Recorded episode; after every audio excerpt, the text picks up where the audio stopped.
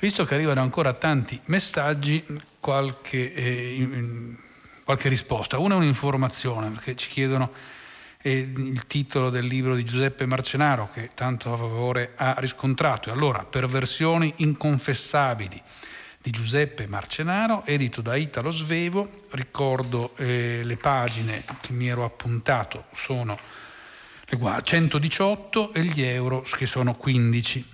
E poi ehm, ringrazio Francesco da Bologna che ci segnala la morte di un musicista. E allora ricordiamolo, Tim Smith era un componente della band dei Cardiacs e noi, eh, come dire, così come lui, Francesco lo ricorda a noi, noi lo ricordiamo a tutti.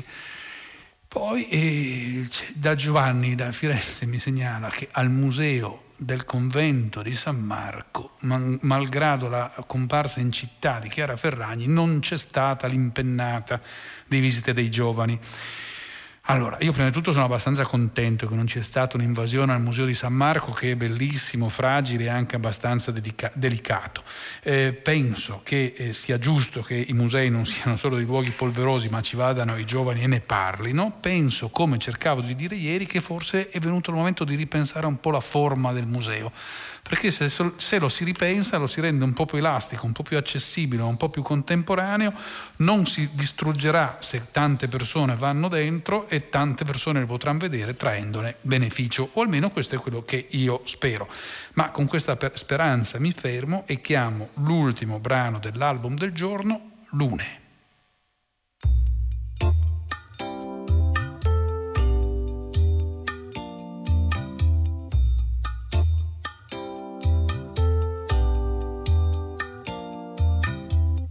prometteva in luna diventò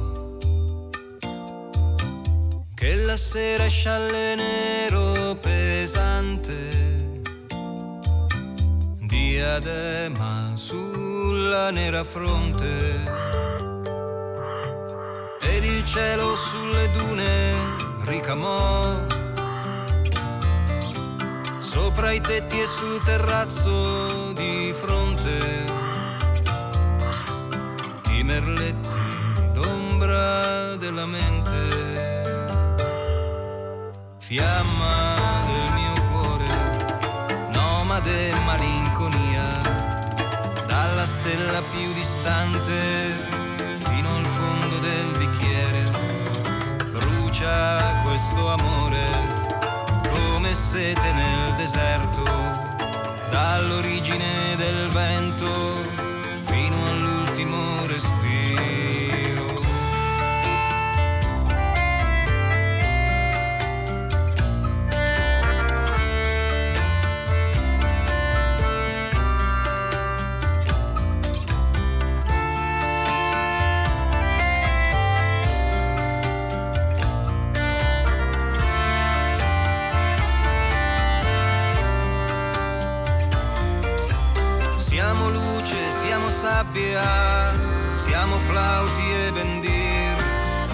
siamo veli sulle labbra che la notte svelerà, nuda così timida finché luna ti coprì.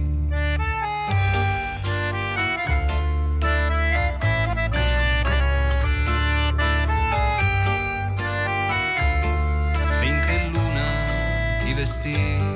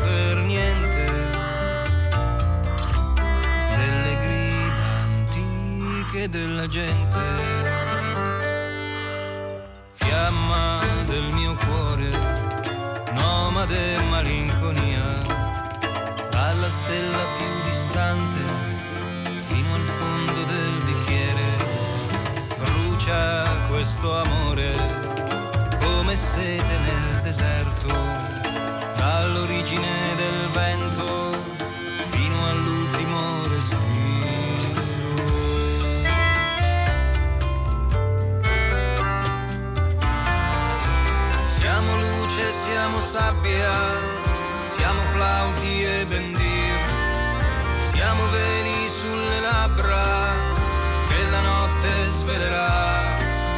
Siamo sale, siamo rabbia, siamo lacrime e bendir, siamo santi nella nebbia, martiri per ogni età.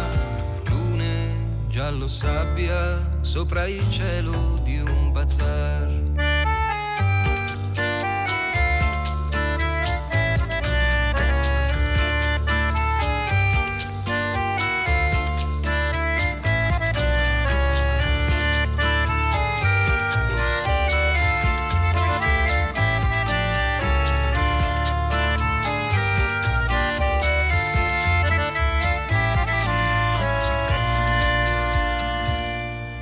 Senza patria né pietà.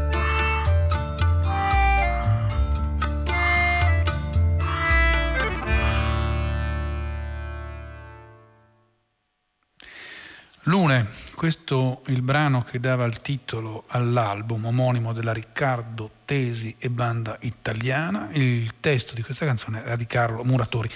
E con questo brano eh, prendiamo congedo dall'album del giorno, invece andiamo al libro del giorno. Paola Mastroc- eh, Mastrocola, buonasera. Buonasera. Evviva, lei è collegata con noi, tutto funziona.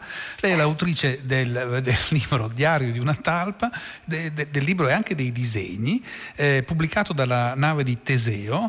Eh, sono 201 pagine per 18 euro. Il libro è molto bello, ce l'ho qui in mano, ha una, una copertina fustellata a rilievo con delle parti verniciate, lucide, molto, molto bello. Eh, senta Paola Mastrocola, la presenza di animali nella sua bibliografia non è eh, insolita. Ci dice chi è la talpa? Ah, o forse dovrei dire le talpe, perché nel titolo ce n'è una, però poi ce ne sono tante nel libro. Sì, ma guardi, gli animali io mi sono stufata di chiedermi perché mi arrivano sempre nei libri.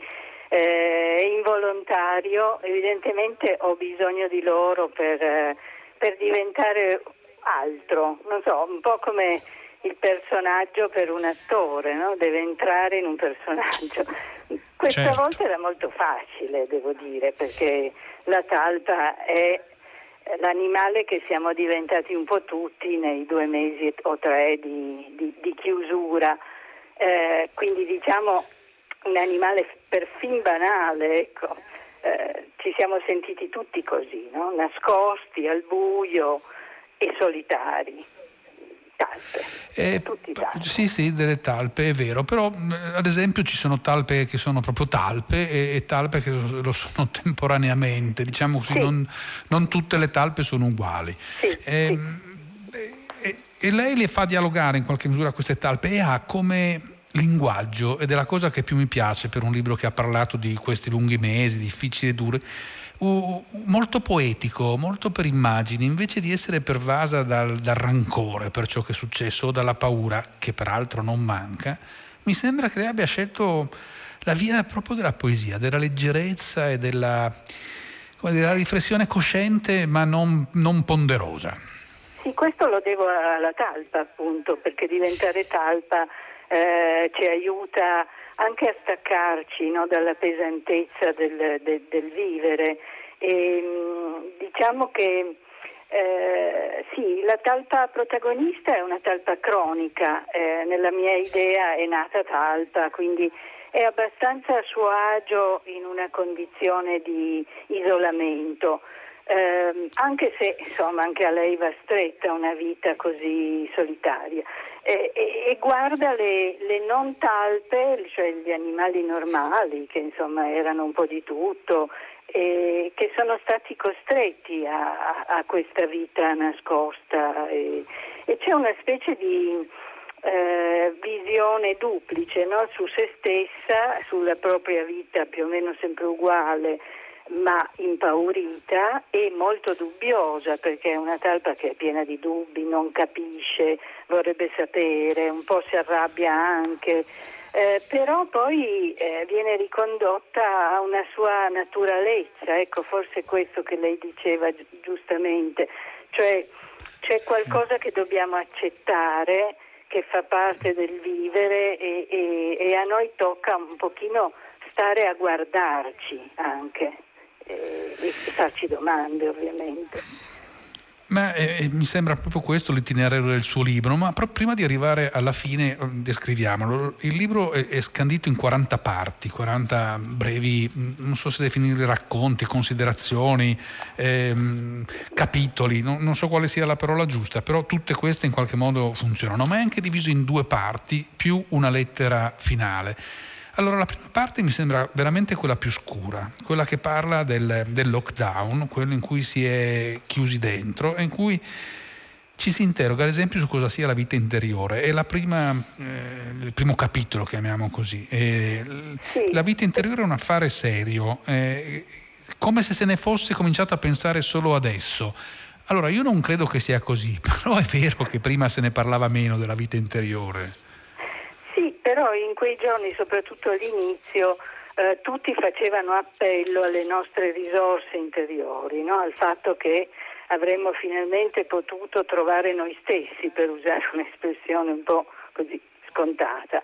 Eh, e questo, mh, mm, come dire, irrita un pochino la talpa perché ehm, intanto è troppo facile appellarsi alla vita interiore quando si è costretti.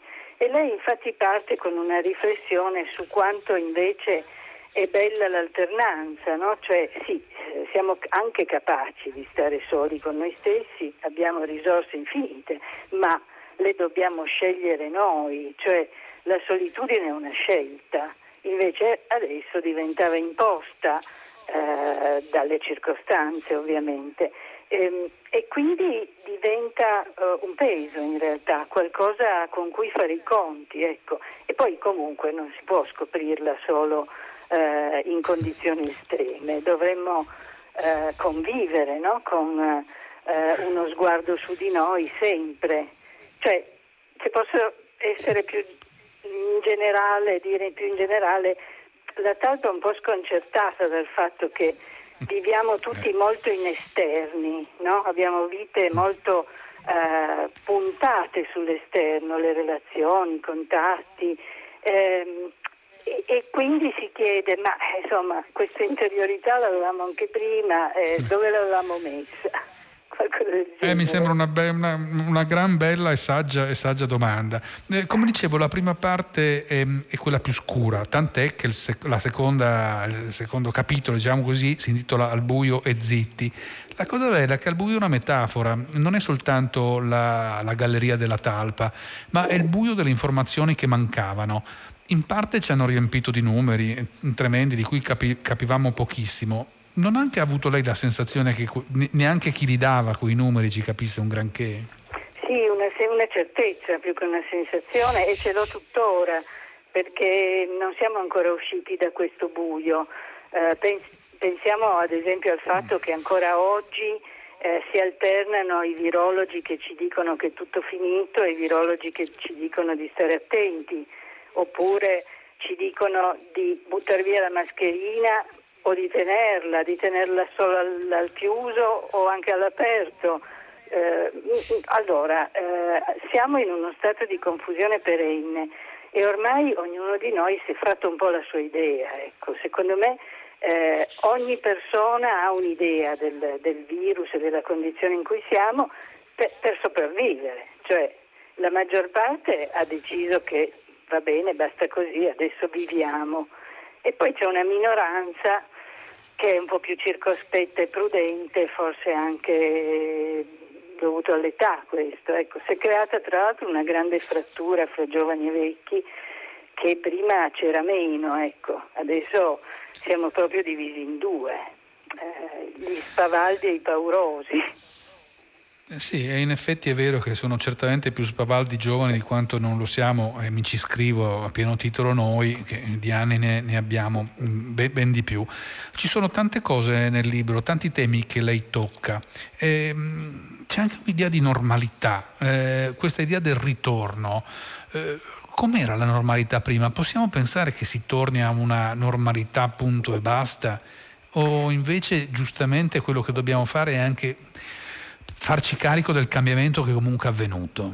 Eh, questo è proprio il centro del libro ed è eh, la seconda parte, eh, la ripartenza così, cosiddetta, che è anche la parte secondo me più tragica, più drammatica, perché è quando ci hanno riaperto che eh, abbiamo patito di più, perché lì abbiamo dovuto fare i conti eh, con un mondo che non era più quello di prima, ma con uh, delle eh, come dire, dei desideri nostri che erano quelli di prima, cioè abbiamo disperatamente voluto riprenderci la vita com'era. E questo, eh, ahimè, credo che sia, che sia difficile e che, che non porti da nessuna parte, perché mm, infatti c'è un capitolo che si intitola Rinunciare col punto interrogativo, cioè dovremo rinunciare a qualcosa eh, o dovremo stare abbarbicati alle certezze e ai possessi che avevamo, no? perché eh, insomma siamo una società di consumi, siamo, viviamo per consumare e relazionarci e due cose che sono crollate miseramente in due mesi. Di colpo non potevamo più andare a comprare i vestitini nei negozi e non potevamo vedere gli amici, i parenti, eccetera. Quindi diciamo che eh, sì, potremo di nuovo rifarlo, mm, sì, può darsi, non, non, uguale però forse. Ad esempio adesso entriamo nei negozi ma abbiamo la mascherina in tasca. Molto spesso, almeno parlo per me, ma molto spesso decido di non entrarci perché è tale lo stress che uno, uno si, si comincia a fare la domanda mi è utile quello che sto per comprare o posso farne a meno? Però se andiamo così è il crollo dell'economia. Eh sì, questo è il risvolto della faccenda. Lei dedica una delle tante, se non ricordo male, lo dicevo prima, 40 parti proprio alla mascherina, che non serve forse a parare soltanto il nostro fiato e i nostri umidi vapori, ma forse ci rende anche un po' muti, ci toglie l'espressione, ci toglie quelle smorfie che facciamo quando parliamo, che sono la comunicazione con gli altri.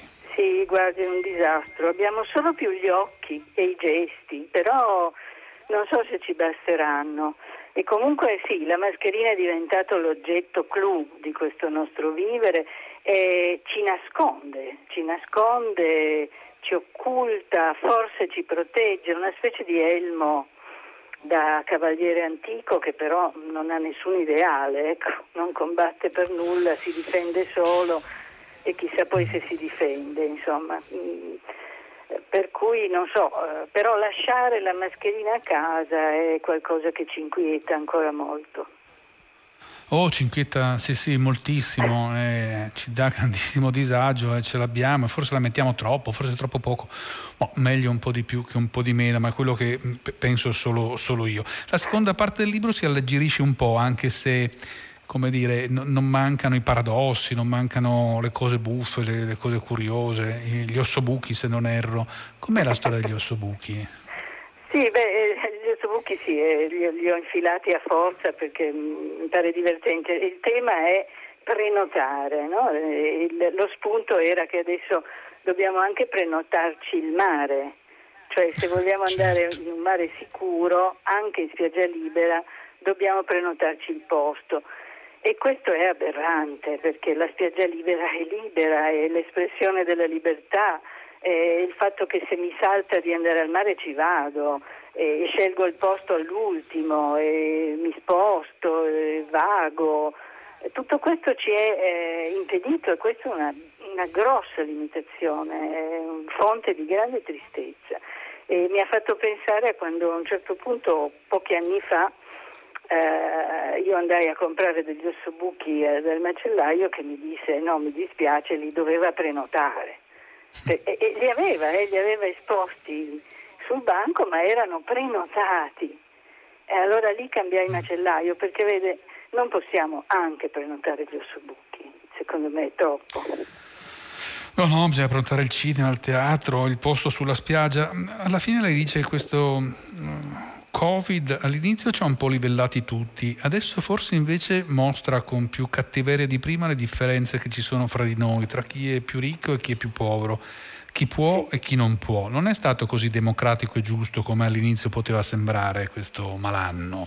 Ha proprio ragione, no, è stato un disastro e io l'ho percepito subito, cioè era evidente che alcuni di noi, non dico che stessero bene, ma quasi nel lockdown, perché comunque avevano raggiunto le loro dimore appartate, grandi, spaziose, con giardini e prati, e altri invece stavano chiusi in due camere e tinello.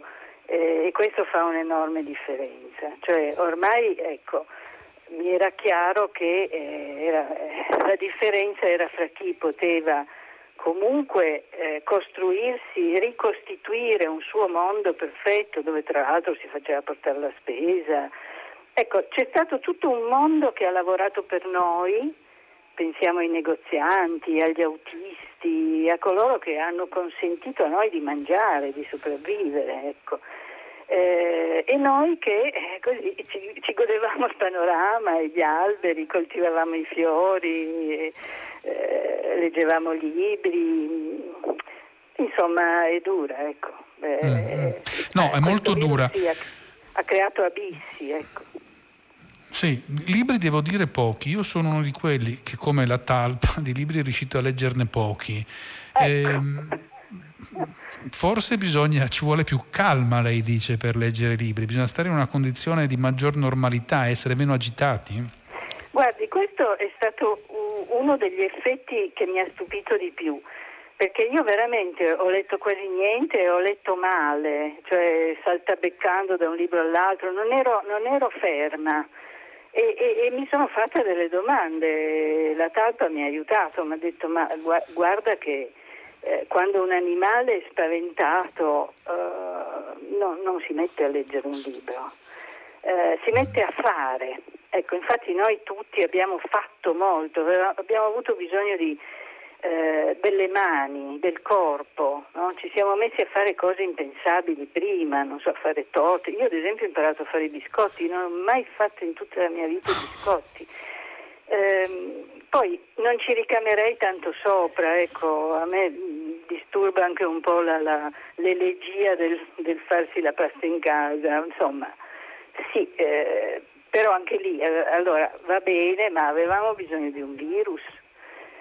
Eh, invece la lettura, ecco, la non lettura ci dice che la lettura è un grande lusso e forse eh, avviene quando siamo in uno stato di calma, cioè quando non siamo né felici né infelici, né spaventati né troppo allegri, eh, come anche per scrivere, cioè ci vuole una specie di assenza di, di, di, di emozioni. Ecco.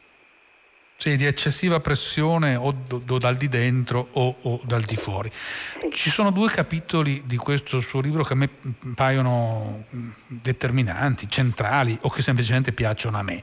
Uno è l'ultimo che chiude la prima parte, Seduti sul vulcano, anche perché lei si appoggia, si siede a sua volta un po' su Leopardi, che mi sembra sempre un bel compagno di viaggio. E, e un altro è, l'ultimo, quello del ping pong, che invece, se non ricordo male, chiude l'altra, l'altra parte. Ce li racconta un po' questi due passaggi? Molto volentieri, sì, anche per me sono centrali. Intanto il vulcano, vabbè, è il vulcano dove, della Ginestra e il punto di partenza è quello. Eh, dovremmo un po' tornare a quell'idea lì, cioè al fatto che eh, non tutto è governabile, che siamo esposti, che siamo molto fragili e che siamo esposti a catastrofi naturali eh, immotivate di cui è inutile cercare i, i colpevoli. Ecco, un'altra cosa che alla talpa pare strano è che subito cerchiamo il responsabile. Eh no, per certe cose il responsabile non c'è. sì, può essere il pipistrello cinese, può essere il governo, ma non, non andiamo da nessuna parte. Cioè, il vulcano ci dice che ogni tanto esplode e se sei lì sotto sei finito. Peggio per te. Sì. E poi il ping pong, ecco, il ping pong fa parte del cambiare vita, del provare a ripensare il mondo e a non ri, ri, eh, riproporci nelle vite che avevamo. Cioè, la talpa ha un amico che è la talpa Pantaleo che fa lo studioso e hanno l'abitudine ogni tanto, anzi tutte le mattine, di andare al bar a prendersi il caffè. Bene, per tre mesi non hanno potuto andare al bar a prendersi il caffè. E quindi cosa facciamo? Soffriamo, piangiamo, eh, eh, rinunciamo oppure forse ci troviamo un'alternativa. L'alternativa, vabbè, tutta narrativa qui, è che la talpa tira fuori dalla sua tana un vecchio tavolo da ping pong e invita tutte le mattine Pantaleo a fare una partita di ping pong. Ecco, sostituire più che rinunciare, quindi sostituire vuol dire ripensare, ricreare. Io penso che abbiamo infinite risorse mentali e che dobbiamo affidarci un po' alla immaginazione, se no non ne usciamo, eh, più che riprodurre faticosamente e vanamente eh, il mondo di prima. Il, mondo di prima.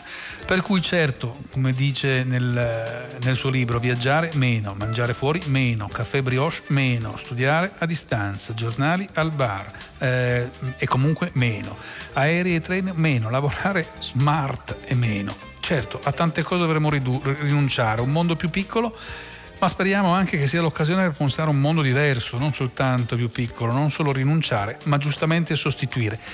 Paola Mastrocola, la ringrazio molto. Grazie perché lei, questo... si, si, figuri, questo piccolo libro mi viene da dire piccolo perché così è scritto come sembra, sembra, un libro per bambini, ma non lo è, ci aiuta forse a pensare a quello che abbiamo vissuto e a immaginarci un domani anche alternativo e forse migliore. La ringrazio ancora, buona serata Grazie, e arrivederci, a risentirci. Uh, ricordo il titolo, Diario di una talpa, con disegni dell'autrice, l'editore La nave di Teseo, gli euro sono 18, le pagine come sempre me le appunto sono 201, ma la sigla che corre sotto di me vuol dire che è finito il mio tempo. Saluto tutti gli ascoltatori, passo la linea a 6 gradi con Luca Damiani, l'appuntamento da Enrico Morteo con tutti voi e domani pomeriggio.